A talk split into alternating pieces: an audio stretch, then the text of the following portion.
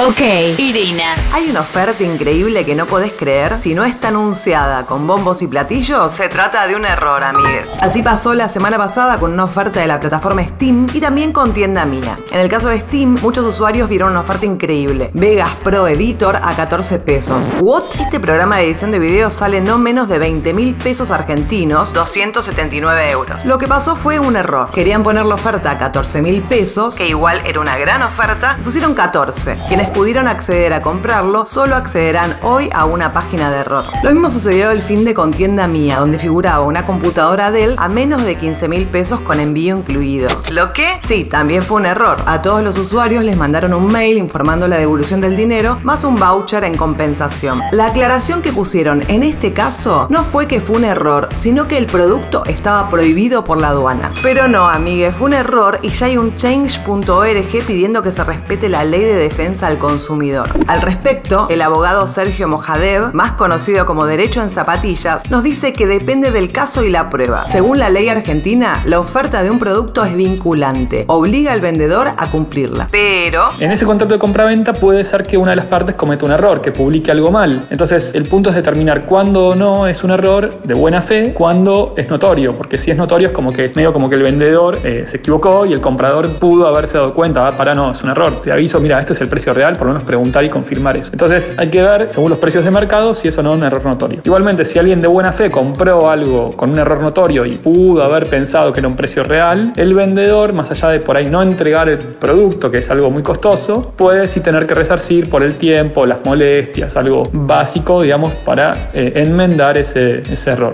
Soy Irina Sternik y esto fue una pastilla tecnológica. Pasaron cosas.